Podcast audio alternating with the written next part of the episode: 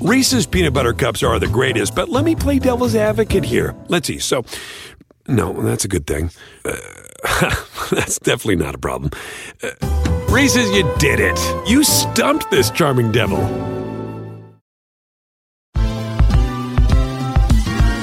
Ever wondered how a book gets made into a movie? Or how to master the art of cooking? Either way, we've got you covered with the Two Guys from Hollywood podcast. I'm Alan Nevins, a literary agent and talent manager. And I'm Joey Santos, a columnist and celebrity chef. On our podcast, we're going to be serving you a fresh perspective of the entertainment industry alongside our favorite celebrity guests. As we like to say, we don't dish, we serve. Listen and follow Two Guys from Hollywood on the iHeartRadio app, Apple Podcasts, or wherever you listen to podcasts. We'll talk at you soon.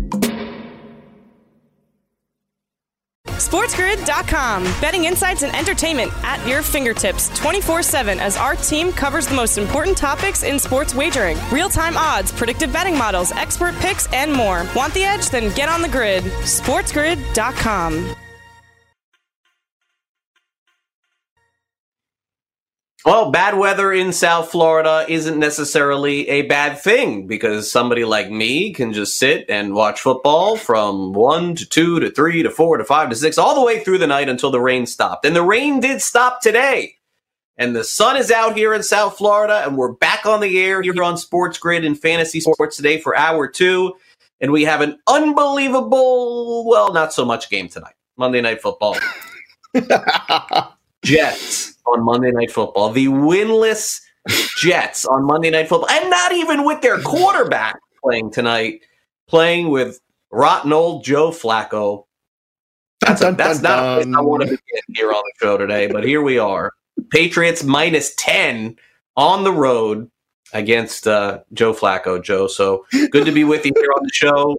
I really wish I didn't have to watch a second in this game, but it is the final game that we picked here in the Super Contest. So we need a win tonight. We need the Patriots to cover tonight, and and I hate to even start with it, but here we are. Got to do it. Monday Night Football. Yay! They, they, should let you do the open for this game and this setup with all the enthusiasm. Could you imagine for a second? It's Monday Night Football, everyone, and then Craig goes into this uh, this open and this setup, which is completely accurate and honest. I just want to, I, I will defend it. Yeah. You can't, you, I mean, it is absolutely accurate. It's absolutely 100% honest. But I mean, wouldn't that be refreshing, right? Wouldn't that be refreshing if they opened the games like, folks, look, it's a game. Okay. This is what we got tonight. Look, it, it's Monday night. I don't know what's going on here. It's November just watch the football game. We'll be back after this. Like that's the open for this game tonight. There's no doubt about that. And, as a Patriots fan, I'm conflicted. There's a part of me that always wants to beat the Jets because it's fun to beat the Jets. But at a certain point, I'm starting to wonder: is that really the best long term thing for us? Losing to the Jets? Hmm, that's kind of interesting. Yes, it would be terrible for a short period of time. But just think of the torture the Jets would go through having that one win over the Patriots. And then, God forbid, they fall or stumble into a second win. Oh no, what would happen? That would make uh, that would make it all worth it. A bad season, if you're going to be bad in the NFL, be oh so bad. That's the lesson to be learned here.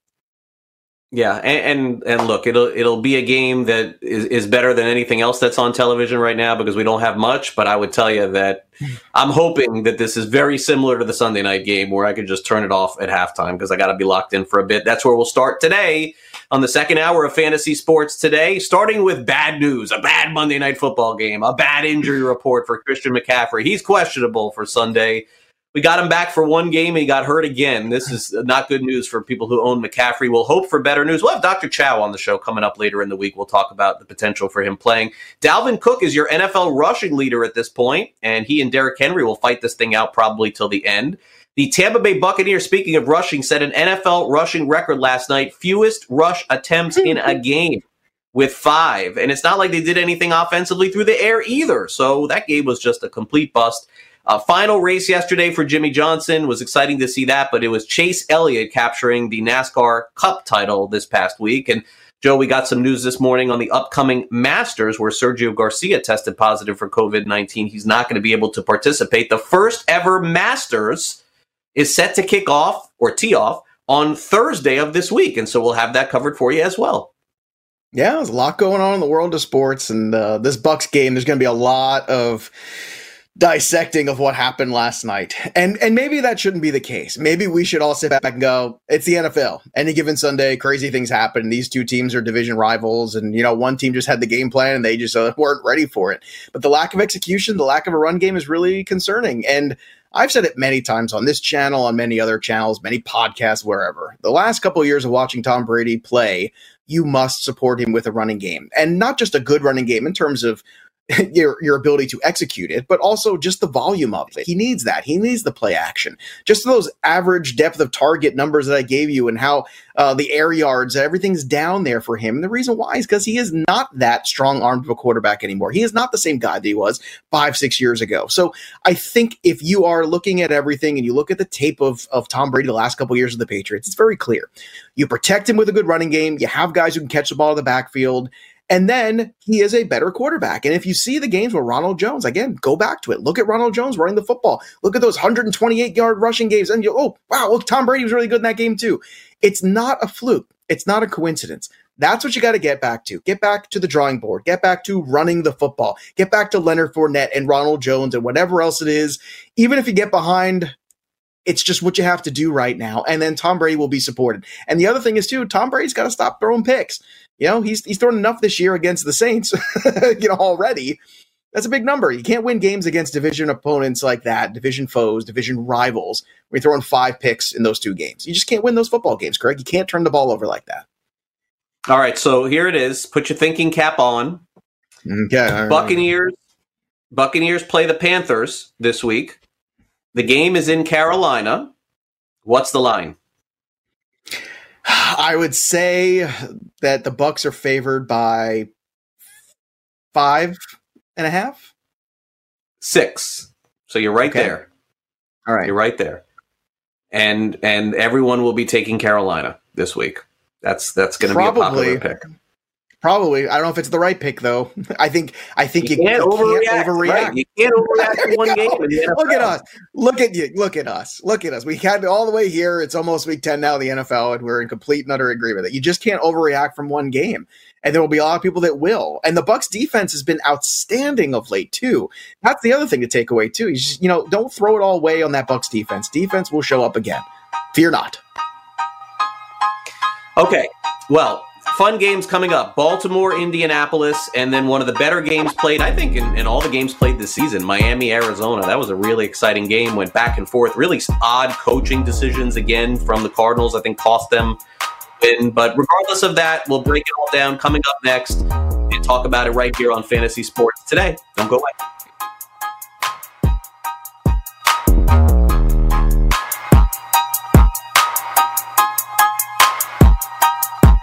SportsGrid.com. Betting insights and entertainment at your fingertips 24 7 as our team covers the most important topics in sports wagering real time odds, predictive betting models, expert picks, and more. Want the edge? Then get on the grid. SportsGrid.com.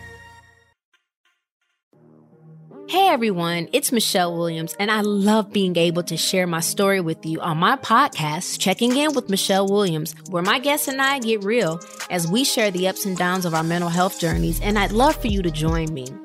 I'm still on my own journey, but I want to be transparent with you because as I was posting all the highlights of my life on social media, I was breaking down and too many people fall victim to the picture perfect image of the high life. So I created a space to discuss the good and the bad. We can laugh, man. We we gonna learn, and most of all, I hope to inspire you to go on this journey with me to better mental health. This is gonna be your church, your turn up, and everything in between. So join me on my podcast, Checking In with Michelle Williams, a safe space for every kind of person. Listen to Checking In with Michelle Williams every Tuesday, a part of the Black Effect on the iHeartRadio app, Apple Podcasts, or wherever you get your podcasts. Definitely a little panic for Baltimore Ravens backers after they blew their lead and lost to the Pittsburgh Steelers last week, and maybe even more so when the Indianapolis Colts opened up the game on Sunday with a seven to nothing lead, but the Ravens hung in there and waited and waited and waited for a mistake. They ended up getting a big one and then coming back to beat the Indianapolis Colts on the road. Let's take a look at some of the fantasy numbers inside the score. Lamar Jackson, a modest game of 19 of 23, 170 passing yards, also rushed for 58 yards and a touchdown. Quiet for him. Gus Edwards turned out to be the leading rusher. J.K. Dobbins just couldn't do anything against that Colts defense. Uh, Edwards even fumbled himself. It wasn't a great game for him. He, he, had three attempts at the goal line and finally got in on the final one and scored. So, uh, not really much to say about this Ravens running game this year. Every single guy gets involved. There isn't a clear cut guy. They end up rushing for a lot of yards. There's just not one guy. Marquise Brown, three for 38. Willie Snead, four for 37. Nick Boyle, four for 46. It was not really pretty, but it was enough to get it done because the Colts played very conservative in this game. Philip Rivers threw 43 passes. A lot of them were in the fourth quarter. 227 passing yards and one interception. Jonathan Taylor got a goal line carry. He made the most of it, got about 10 fantasy points. Quiet otherwise. Michael Pittman, four receptions, 56 yards. Zach Pascal, five receptions, 65 yards. And I think I saw a stat, Joe, if I'm not mistaken, through eight weeks, the Colts have one touchdown from a receiver this season, one through eight weeks. So that kind of tells the story there. He's just throwing to the running backs and the tight ends. And look, in the right situation, Joe, that uh, I think the Colts can win games. They won last week, right? Like if they play against a bad mm-hmm. team and are able to run the ball with the three running backs that they have, throw a couple mm-hmm. of passes to Cox or some other guys, I, I think they'll be okay. The problem is, I think that the Colts, when they play against good teams, are going to be overwhelmed. And I, I just really mm-hmm. think that's what happened Sunday against the Ravens. They can hang in there for long enough. Rivers is not the answer at quarterback. We know Brissett is not the answer at quarterback. And, and I know that when we look at 30 NFL teams, you can make the case and say, yeah, you know, what if Jacksonville's Luton ends up playing okay? Would they give him a shot? Maybe so. What if Nick Foles played really good for the last few games and, and got the Bears to the playoffs? Would they give him a shot again next year, draft a quarterback and let him come back? You could make the case. I cannot make the case for the Colts bringing back Rivers. They they absolutely have to go into the draft or free agency and get somebody next year. To, they run the ball on first down, second down. This is not who they should be. They have weapons there, but but they they play way too conservative, and that's the way the Ravens want you to play. They just want to get to the fourth quarter. That's it.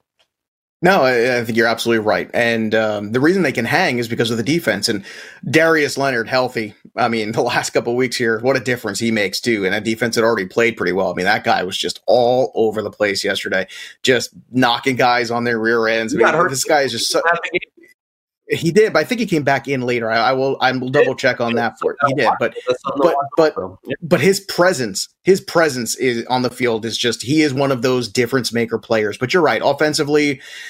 T.Y. Hilton was done going into this year. We kind of suspected that. Unfortunately, Pittman hasn't had enough time, and he's missed some time with injuries too to really kind of step up. But look, it's it's not a good offensive team. So no matter how much defense you play, at the end you still got to score more points than the other team, and that's very tough. And look, speaking of scoring points, this was no picnic for the Baltimore Ravens. They had 55 total yards in the first half of this game. 55. Okay? Yeah. That is dreadful. You could see the anguish and frustration in Lamar Jackson's face in those third and 30 that he had at one point in time. I think there was also a third and and 25 at one point, another one where he's just looking around going, what are we doing here? And you could see the frustration here. And I think it's maybe time where you look at some of these names here in this wide receiving corps and you address this in the offseason. I don't know if it means going out there and signing an Allen Robinson. I don't know if it means go out there and finding another guy in the draft if this is going to be a good draft for wide receivers, which a lot of people keep telling me that it's going to be. But I don't know if Hollywood Brown is the guy. And I think you look at the rest of the names there too, the Sneads and this and that. It's not enough. You got to give him somebody else, some other weapon. You need that last piece in this offense. And last year you were able to do it because Lamar played out of his mind. But you got to give him a little bit more help. And I think that's where we're at right now. People have, and you astutely put it, they've caught up a little bit to what Lamar does well. So now you have to adjust back. And the way you adjust back is giving him a legitimate possession type wide receiver at the very minimum, a guy you can count on for, I don't know, eight catches in a game. They don't have that kind of guy right now. And the run game is a bit of a mess. Again, I in a way I want to give them a small pass because of how good that Colts defense can be, but it wasn't the carryover you wanted to see. There's no doubt about it. That was disappointing. Dobbins and Edwards were great two weeks ago. This past Sunday, they really couldn't get anything done. Edwards had the big fumble. He kind of recouped a little bit later on, but it was tough, man. The Baltimore Ravens won this game, but they continue to, even when they win games, not look good doing it, if that makes sense. Yeah, and, and I think they'll get better going forward. I, I'm not really concerned with them. The Colts don't seem to be more than a 500 team for me. I, I know that there was some thought that they could be a Super Bowl contender. I, I don't I don't see it. Great defense though. There's no arguing that. All right, speaking of great defenses, guess what? Another touchdown for the Dolphins defense that opened up the game yesterday in Arizona. They took a seven to nothing lead. Then it was a back and forth game throughout. Really exciting one. Uh, Tua ends up winning his second start, 20 of 28, 248 passing yards two touchdowns. But really, the key, as you see here, were those rushing yards because those came in big chunks in the second half of that game, and that led them to the win. Jordan Howard, 10 carries, 19 yards, and a touchdown. DeVante Parker had a nice game, six for 64. And then Preston Williams had four receptions, 60 yards, all in the first half, and then left with an injury, and his status is unknown for the upcoming game this week. But bottom line is Tua Tagovailoa ends up winning another game. He's 2 0 as a Dolphin starter and also talked about uh, being able to basically be unleashed a little bit on the ground as he rushed for 35 yards in this game. I think the Dolphins organization, you know, with uh, Kyle Johnson and you know everyone from the medical staff, um, you know, if if they felt that uh, they would be putting me in a bad situation if you know I had to go and make a play on the run and whatnot, I don't think they'd they'd let me go out there and play. So, um, you know, knowing that that that's how it was going to be. I mean, even myself, I had self confidence that I'd be able to go out there and if I needed to make a play with my legs, you know, I, I would. But I mean, that was probably the slowest I ever felt. Oh my goodness, I felt like I was running in quicksand. And, and, look, quicksand was fine for yesterday, Joe, because without him running on a couple of different occasions, uh, Dolphins don't win that game. Third and ten, I believe he ran for one. Was he he, juke, he juked that guy Budda Baker, Budda, Budda Baker, ran around him, and, Baker, and, and really without him running, they don't win that game. But before we get into the game specifically, let's take a look at what the Cardinals did because offensively they were fine in this one. Mm-hmm. Uh, Kyler Murray had the best fantasy day for a quarterback this season, bar none. Uh, uh, Twenty-one of thirty-six, two eighty-three passing yards four touchdowns passing, one rushing touchdown, and 106 yards. It will not get better than this this season. Trust me. Chase Edmonds, 25 carries, 70 rushing yards. He did not look good in this one at all. Three receptions, 18 yards for him. Christian Kirk, 5 for 123, and a long bomb for a touchdown. Fitzgerald, 4 for 54. Hopkins was quiet. He was being covered very uh, carefully by Xavier Howard, and he was open a bunch of times. Howard just grabbed him, and it ended up being a penalty. It's something that you don't see on the stat sheet, but that's what happened three different times in the game. They got called for pass interference. Um, I guess at some point you got to give the Dolphins credit, Joe. It's like I watched the game and and watching from start to finish this one and the Raiders, who we'll talk about in a minute. There's no question the Cardinals should have won this game. Definitely should have mm-hmm. won. You're up a touchdown. You're in the fourth quarter. You're at home. You're supposed to win. But uh, Cliff Kingsbury it doesn't make a lot of good decisions. Like, uh, I mean, I just I'm following the game along, and it's like you, you're watching fourth downs and ones, and and not thinking they're going to get it. You know, like that's a bad sign. Like I'm thinking, I don't know if they're going to get this. Well, like Ed, Edmonds has a hard time up the middle, and they're using him yeah. as an up the middle runner. And before they, they, break. Down, yeah. they, they ended up punting, and they called a mm-hmm. timeout to give the Dolphins more time to get the ball and and win. And then at the end of the game, you send Zane Gonzalez out to kick a 50 yard field goal, and he only kicks it 47 yards and it comes up short. Like, you don't know that he can't kick a field goal that long. Very odd decision making. And yeah, they burned me, Arizona. I'll say that. But I, I, I, guess I'll just give the Dolphins credit that they won the game. But I, I still would be cautious with Miami. I don't know why. I just feel like that. Hey, look, I agree with everything you just said. And just one more thing to throw here before we go to the break is that's five touchdowns now in three weeks for Christian Kirk. So we keep talking about him. It's time to start using him on FanDuel. All right, Raiders and Chargers coming up next. Talk about another wacky ending. We had another one yesterday. Raiders and Chargers breakdown when we come back. Don't go away.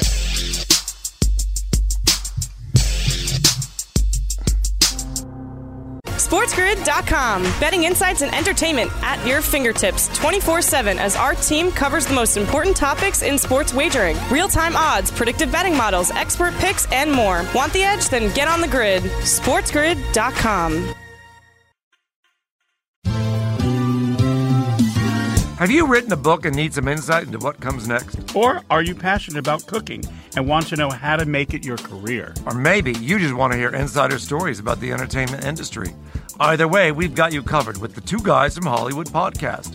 I'm Alan Nevins, a literary agent and talent manager. And I'm Joey Santos, a columnist and celebrity chef. And on our podcast, Two Guys from Hollywood, we bring our expertise to the table with, of course, delicious cocktails and all kinds of recipes for you to try at home. So grab a drink and join us. We've got a wide range of celebrity guests and Hollywood insiders to discuss pop culture, publishing, and entertainment. And we'll provide you with an unfiltered and sometimes brutally honest show about Hollywood. As we like to say, we don't dish, we serve. Listen and follow Two Guys from Hollywood on the iHeartRadio app, Apple Podcasts, or wherever you listen to podcasts. We'll talk at you soon.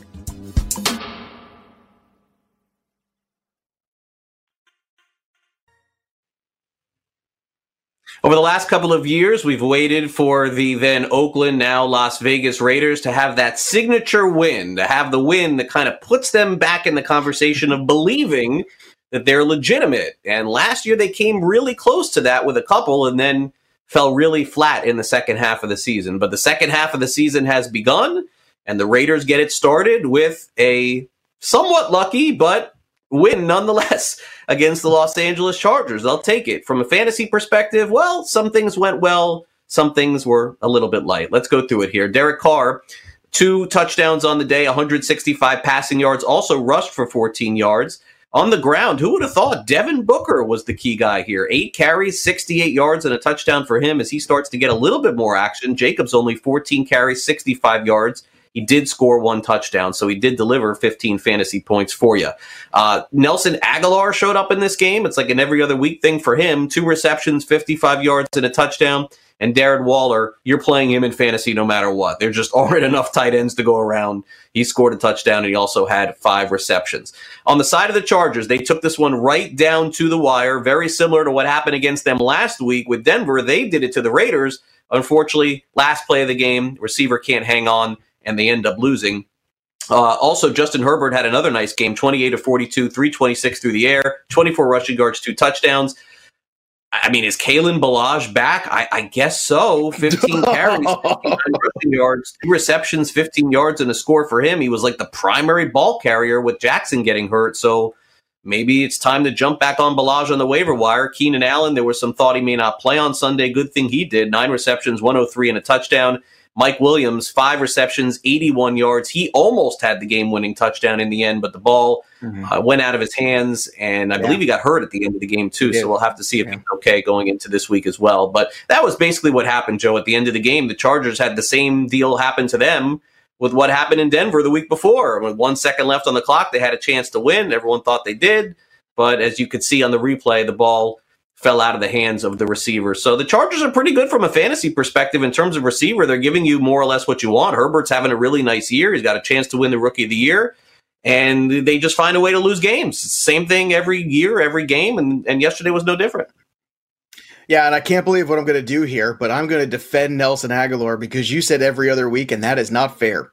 He had three straight weeks with a touchdown, then the awful game in Cleveland with the 50 mile an hour winds, then back this week, another touchdown. So, in case you're keeping score at home, that is four of the last five weeks. Nelson Agholor has a touchdown, and I understand Nelson Agholor is you know not going to catch a dozen balls necessarily, but if you keep catching three for sixty or or two for fifty five and a touchdown or something in that vein, you keep scoring touchdowns.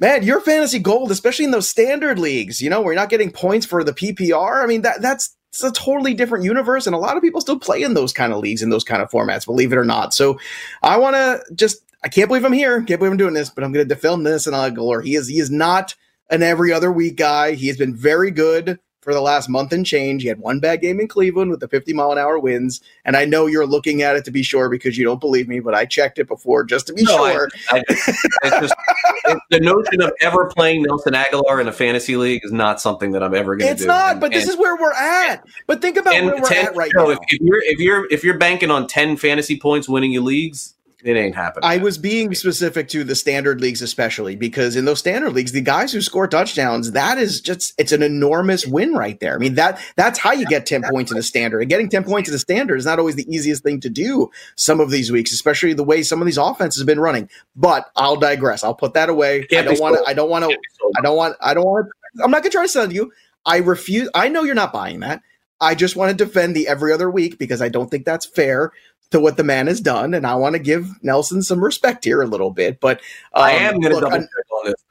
You can, you can. I mean, I've got the game. I looked while you were talking about it just to be sure because I thought that was the case. Three weeks in a row with a touchdown, the Cleveland game, and then back this week with a touchdown. That's in those weeks he scored the touchdown. How many receptions did he have? I will tell you since I've got it here. Here we go. Uh, da, da, da, four for 44 and a touchdown, two for 67 and a touchdown, nine for 107 and a touchdown. Then no catches in that game where nobody caught anything. Right. And then three for 55 and a touchdown. That's a wide receiver three. I hate to break it to you.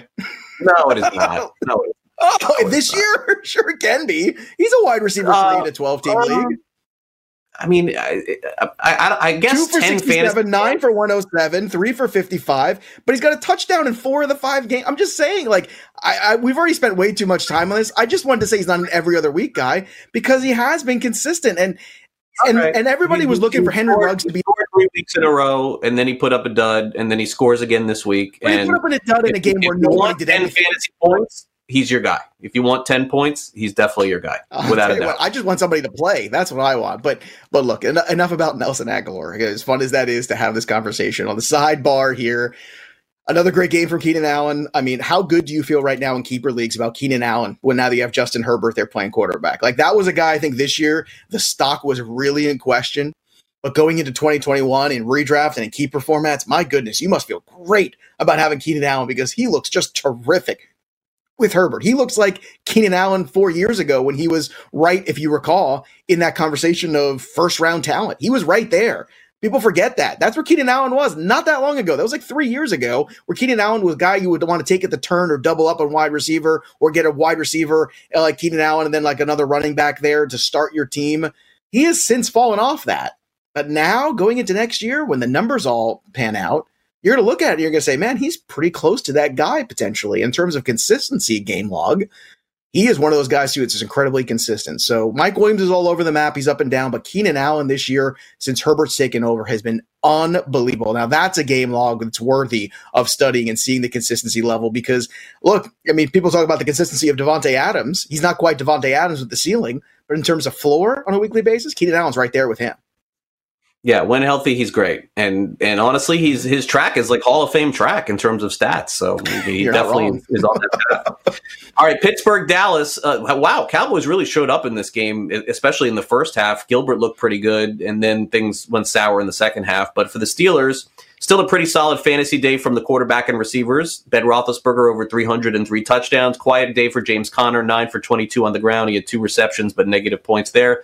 Uh, Juju Smith Schuster six receptions, 93 yards and a touchdown. He's starting to come on a little bit. Claypool had a nice game, eight for 69. Diontae Johnson had a nice game as well, six for 77. And Eric Ebron starting to get a little bit more looks too. Uh, at the tight end, you're just trying to get anything you can. Three receptions, 22 yards, and a touchdown. As far as Dallas is concerned, Gilbert looks like a capable quarterback of, of restoring some of the value on the Cowboys. Mm. He was 21 of 38 for 243, also had 28 rushing yards, one touchdown, one pick. Ezekiel Elliott, it was him and Pollard back and forth. Zeke just doesn't look great this year, but he's playing. 18 carries, 51 rushing yards. CeeDee Lamb scored, and he was targeted a bunch, four receptions, 71 yards. Amari Cooper, five for 67 and Dalton Schultz four for 48. And the Steelers, Joe, are now the only undefeated team, remain the only undefeated mm-hmm. team in the NFL, and mixing it up quite a bit as Ben Roethlisberger uh, does. But look, the Steelers were bound to have a down game. They can't win and cover every single game. And by the way, they were fairly close to covering this game against the Cowboys too. I know the Cowboys came back and scored at the end. It was, kind of strange at the end of the game. Steelers didn't opt to kick a field goal. They could have, and they did not. But I, I think for me, at least optimistically speaking, if Gilbert plays for Dallas, I think you can have three catches for 50 yards from the receivers that you drafted that you were getting 10 catches for 100 mm-hmm. yards. And maybe Schultz becomes more of a factor again because he looks capable. He looks a lot more capable than DiNucci. So I, I think that that's the positive that I took out of it. Yeah, it is. Those old AAF boys, they really know how to get the job done, don't they? And for me, I was in desperation mode. I had to play the Sheriffs of CeeDee Lamb I had this week, and they were pretty good. And if he is going to be better with Gilbert, then sign me up because this was okay. Uh, this was a game that we could get behind. I know CeeDee Lamb had the fumble in this game; he had a ball knocked out there, but still, it was a little refreshing to see CeeDee Lamb be useful and to see Schultz be maybe useful again. If you could go four for 44 and catch a touchdown every other week or somewhere in there, hey, that's useful again. I think if we could just get back to that level with the Cowboys assets, we'll take it right now because it's been so bad the last couple weeks. I will say also the fallout from 2020 on Ezekiel Elliott's overall value is going to be absolutely fascinating next year. There's going to be so many polarizations of what people think Ezekiel Elliott should be or shouldn't be in terms of ranking. You're going to see it all over the board because there will be some people who will just kind of say, well, you know, they didn't have Dak Prescott. But even before right. Dak got hurt, it wasn't great. You're Ezekiel Elliott owner. You know what I'm talking about. It was okay. It was okay when he was there, but it wasn't great. It wasn't top three overall pick great. I'm sure if you'd rather have Dalvin Cook, you'd rather have uh, Alvin Kamara, you'd rather have other yeah. guys that kind of went after Zeke. So that is going to be fascinating to see if everyone just buys back in because it's the Cowboys and that national narrative about how good they're going to be because because Dak is healthy again, or if this is another guy like Christian McCaffrey, who after a down year, people start to reevaluate, people start to worry about the workload catching up to him a little bit. Nobody's had a bigger workload the last four years than Ezekiel Elliott. Let's just be honest about that. McCaffrey in the last two years, but over the last four, it's definitely been Zeke. And as good as he's been, maybe, just maybe, we're seeing a lesser version because of that workload. So that is going to be a fascinating thing. I also thought it was interesting, too, that the Dallas Cowboys defense went to the old Bears 46 formation and got a lot more pressure going through. They mentioned on the broadcast, and something I kind of visually saw, too. And it helped in at least the first half of this game. Pittsburgh wasn't ready for it. And it really did put a little bit more pressure and really did kind of close up some of the holes in that defense, at least temporarily. So it's good to see somebody having some sort of idea of how to address some kind of problems in Dallas. We'll see if it carries over till next week. Yeah, and and with, and with Ezekiel Elliott, I, I, don't think that he's he's at the Gurley level yet, where I think that like it's almost over. But I think it's a fair point. The thing that I think is going to happen with him is he'll be super touchdown dependent, and he'll still mm-hmm. get a lot of touchdowns next year with Probably. Dak being back. He'll still probably score eight to 10 touchdowns, maybe even more. But yeah, the days of him averaging 4.7 yards per carry, those are probably over. Uh, but he's still going to score a lot next year. And if he's healthy, he's probably going to grade out as a running back one. All right, fantasy reality is next. Don't go away.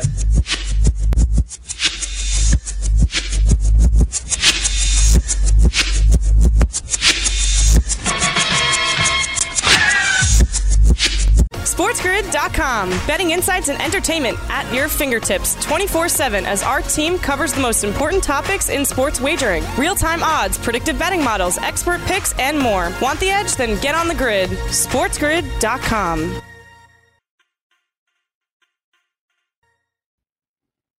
All right, before we get to fantasy or reality, the one game we didn't cover, we are short on time here on fantasy sports today. Uh, Denver, Atlanta, Joe.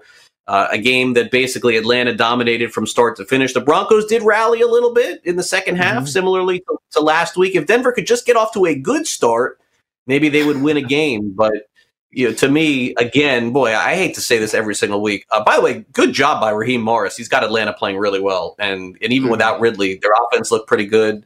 And uh, the guy's name I can't pronounce ended up doing real well. The wide receiver, Olamide Zaccheaus. Rock me. Yeah, he was, he was pretty good. Julio was good. Matt Ryan was good. Gurley scored another touchdown. So before I bash Denver, let me just say that the Falcons, again, in the second half, were playing much better than they did in the first half. But Denver is just such a poorly coached team, man. Like, I mean, eh, I mean, do they not realize you cannot win games by trying to do what they do? And and their defense isn't that great, so they let Atlanta come up big. Then they got to come back again, and you're not going to come down to one second left in a game every week with you on the one yard line. And I, I don't get what they're doing. Sorry. I There's a lot of good it. coaching openings next year. Denver, I think, is a great situation for a coach to come in and be, and be. They have a good. They have a good team. Uh, Detroit, I think, is a good coaching situation to come in. You have some personnel. You have a franchise quarterback. You have something to work with there. There's going to be some organizations next year, depending on who comes in, what moves they make in the draft in terms of offseason, all that stuff. You could see a lot of organizations this year that were kind of just running in circles all of a sudden get really good really quickly. It would not shock me at all. We'll see what those coaching changes are, but I think they're definitive in Denver and the definitive in Detroit. Uh, you got your touchdown from Todd Gurley because that's what he does every week in this game. You got a huge game from Olamide Zaccheaus, who we've talked about on the show before, but this is a guy with talent. He's just when you've got Calvin Ridley leading the league in ADOT, when you've got Julio Jones, you're just not going to see Russell Gage and uh, Zaccheaus very much. But when those guys are out, they step up and you see the depth that they've got. It's tremendous. There's no doubt about that. Jeudy having another big game too. We're going to get more into him tomorrow on the show.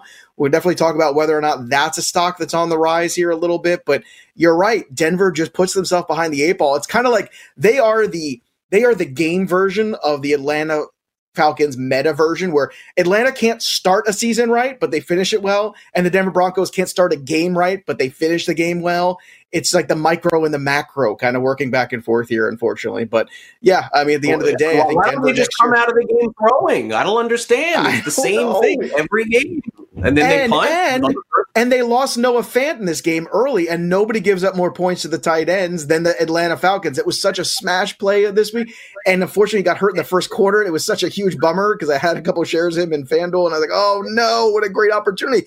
And they still eventually found other guys to throw the ball to. I just, I, it's, it's nobody understands it. I can't understand it. I thought it would get better this year with the new OC. I tried to give them the benefit of the doubt. You did not. You ended up being right about this scenario. I was wrong. Yeah, I um it's it's it's really not about that. It's just uh, I just think that the head coach inevitably is going to be the one that's going to make the decisions. And so while the offensive coordinator makes the play call, it's still the coach's decision when they're sitting in on that game plan every week to decide what to do. And it just but every it, week it the game plan me. is wrong. If that is the, if that if that was they have too good with, of an offense what they're doing. But, but then what you're saying is very telling. So what you're saying is every week they go in with a game plan that's crafted by, in your opinion, at the end of it, it stops with the head coach. Then that means every week when they go with the game plan, the game plan is wrong. Then you go back at halftime, the coordinator sits back and goes, okay, this is what we got to do. And they start making adjustments and then they play better. So what does that tell you? He should not be involved in that offensive game plan. Period. Because every week that game plan, when they go in, it's wrong. But but but again, it's uh, it's not just Vic Fangio. I mean, look, every organization uses the same term. It's like the organizational philosophy and it's just outdated the way that that Fangio coaches, thinking that their defense is going to be great and we're just going to play to the end. And and they they go down big. They have no problem scoring in the second half of games. It just tells you that it's not all about the defense letting up. It's just about that they go in with a poor approach. And and and look, they'll fix it next year. But you you whoever's walking into that job, as you mentioned, first of all, you have a good home field advantage playing at altitude. Every every year, it's the same. They always play well at home, so you, you have that going for you. You have two. If Sutton comes back, you have Sutton. You have Jeudy, who's going to be a star. You have Fant, who's going to be a star. You have Lock, who's probably already a star, and their defense is okay. They should not be three and thirteen. They, I mean, it's a joke. They really should not. But that's where they're at. I mean, just compare the Jets' talent versus Denver. I mean, what is the Jet? What are the Jets? A game behind Denver? I mean, come on. You know what Denver needs? They need offensive genius to come back home, and Adam Gase. Maybe that's the guy for them next year. Oh my god! All right, let's go through fantasy reality here. Let's start off with our first statement here. The Carolina Panthers have their quarterback in Teddy Bridgewater. Uh, they'll probably win five, six games. They'll probably take a look at the draft. You're going to have Lawrence. You're going to have Fields. I mean, at this point, I'm thinking that uh, the BYU's quarterback is going to be up there too. His kid's having a great year too. I, I think there's going to be five or six quarterbacks going in the first round, but uh, will they go with another one? Fantasy or reality? Carolina Panthers have their guy. I think reality. I think Teddy B's been really good this year, and it seems like he's in a good flow with this offense. He's making Robbie Anderson look great, and you know he, has got Curtis Samuel playing good last couple weeks, and he's done it all without Christian McCaffrey, who's one of the best fantasy players and real running backs in the planet and he's doing it all. And, and look, they're not winning a whole lot of games, but they're competing with the big boys. They're showing up in these games. And I think it's reality. I think that, and it was very telling too. I saw something fly around this weekend that there were some rumors in Minnesota that at the time, Mike Zimmer was not too happy about the organization's decision to move on from Teddy Bridgewater. He wanted to keep him around because he really liked Teddy Bridgewater and he kind of wanted to build with him in the future. And he had some reservations about Kirk Cousins. And we'll see. We'll see if he was right with that inclination. But I don't know. Everything I've seen this year, and it's not just the feel good story. I'm not trying to write the narrative. I've seen it on the field. And what I see on the field is a guy who's playing good football, a guy who seems like the, the team is buying into. I think they have their guy. I think what they need to do is address the offensive line a little bit. and continue to foster this young defense and get them ready for next year because I think there's some talent on this defense as well. Yeah, I'm going to say fantasy. I think the coaching is fantastic. I think their offensive coaching and play calling is out of this world. And I hope that Brady gets rewarded with a head coaching job next year because he did it with LSU and he's doing it with Carolina. I will put an asterisk by the fantasy.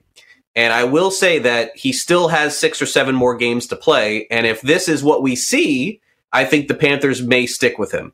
But I also saw this happen last year different situation, different team. We could have asked the same question about Jacoby Brissett, and we would have said reality. And then the second half came, and then things went completely sour the other way, and he's done. He's the backup, and Rivers is the starter. So I'm going to say fantasy, but I reserve the right to change at the end of the season. If he continues to play like this and has 16 games of this, I'll say reality, but I don't want to get caught and be a prisoner of the first half. I got to see the second half play out before I can make that call. All right, uh, Dolphins and Raiders. They're uh, probably going to flex this game to Week 16. They play each other Week 16, and uh, could be a Saturday night primetime game, maybe the biggest game in the AFC to determine a playoff spot. But let's throw it out there for now because both are on track to do it with the extra playoff spot. Joe, fantasy reality: the Dolphins and Raiders, the teams of the '80s in the NFL, right? The best records in the '80s hmm. will make the playoffs. Both teams, they're both in fantasy reality. AFC is really good, and that's why I'm going to say fantasy. I think one of them will, and I'm actually going to put my money, believe it or not, on the Raiders. I know it sounds crazy, but last year we were on this precipice with the Raiders. In fact, I went back and looked at what their record was today last year.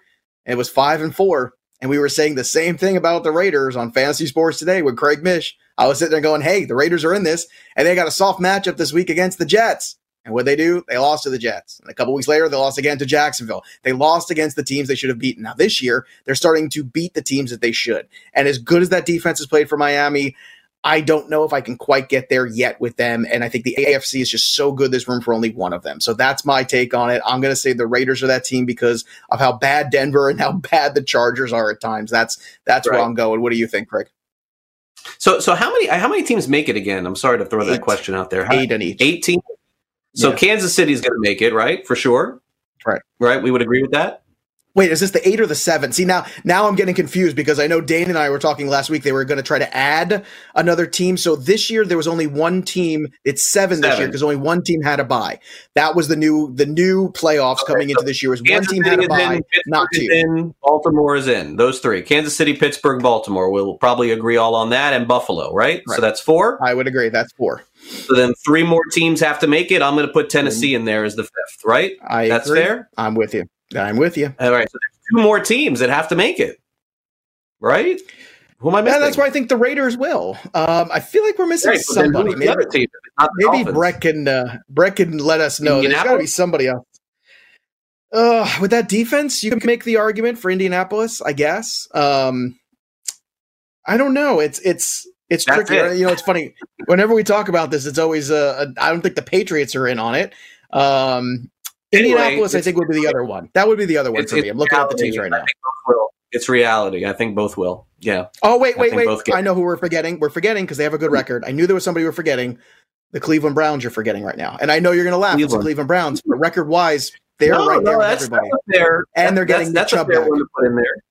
Cleveland. Um, you know, you know, maybe, maybe I'll, maybe i am going to say reality. I think Cleveland fades because I'm not. I, I don't want to go off that, so I'll stick with it. But I will say this: there's a really good chance that that matchup in Week 16 determines who gets in. So that that sets up a great game, yeah. hopefully for uh, for December. All right, uh, let's close it out here. So one apology that I got to send is is telling everybody to take Clemson, and I know that there people are going to say, "Well, it was a good pick. They could have scored the touchdown. They were covering with a minute to go." That doesn't count. You go to the window. That's the deal. In, in, the end, you cash or you don't. You can understand that one team looked like the right pick and not, and what was the right side. Clemson was never the right side in this game. Notre Dame played very well right to the end. Uh, they did not cover. They did not win. They moved down to fourth in the college football playoff. So they are number four. They're going to have to win out to stay in. Fantasy reality, Joe Clemson will miss the college football playoff. Fantasy reality. I think fantasy. I think healthy Trevor Lawrence again. They'll probably roll. I mean, who who's to say that they wouldn't have won this game this past week? I mean, that, that's I think where we're at. I, I, guess my big question for you is before you do your fantasy reality, did this change your uh, perception of Notre Dame after this game, getting into hang with Clemson as much as they did, and inevitably win this football game. Uh, uh, Ian Book played great. Their quarterback definitely showed elusiveness and showed things from their quarterback that they haven't had in a while. But no, I do think if they if they face off with Clemson again, look, Clemson's defense definitely, I don't know what's going on with them. They're not playing as well this year as they have in the past, but I think if they face off again, Clemson wins. Uh, the game was in Notre Dame, keep in mind. When they play in the playoff, it'll be in a neutral site.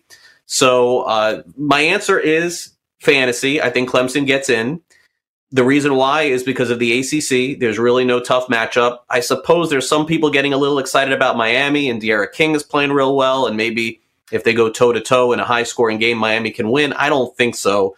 I think Clemson ends up being the number three seed. They move up from four to three, and I say it's fantasy. I do not think that they will miss the playoff, and and, I, and there's a chance Notre Dame gets in.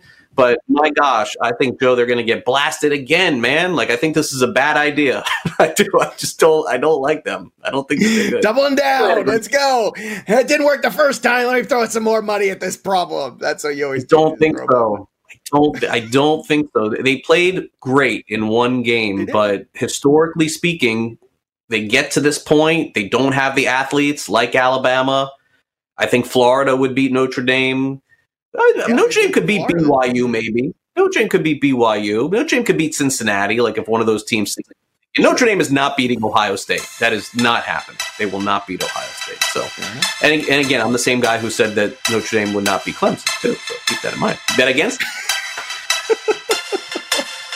okay. Let me uh, take a break here because the Sports Grid 60 is coming up next. So you want to make sure you stay on the grid. Stay tuned. More fantasy sports today is next.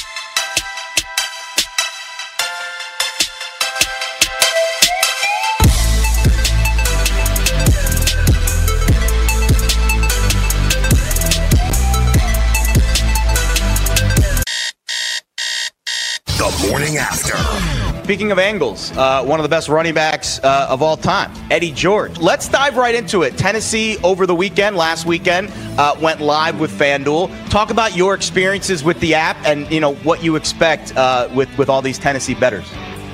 Well, I expect the, the app to explode. That's what that's what I'm hoping for. Last week was the, the first launch of it. Derrick Henry has had uh, 12 of 17 games, including the postseason, with 100 yards rushing. What is he going against when you're playing a tough Bears defense? You know, the Bears, they are not very good against the run.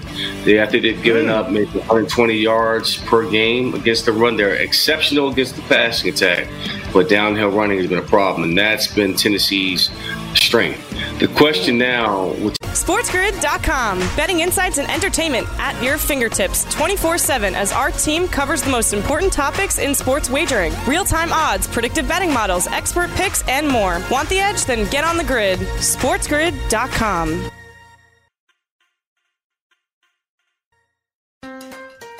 Build digital first customer relationships with Salesforce Digital 360. Connect every marketing, commerce, and digital experience on a single platform.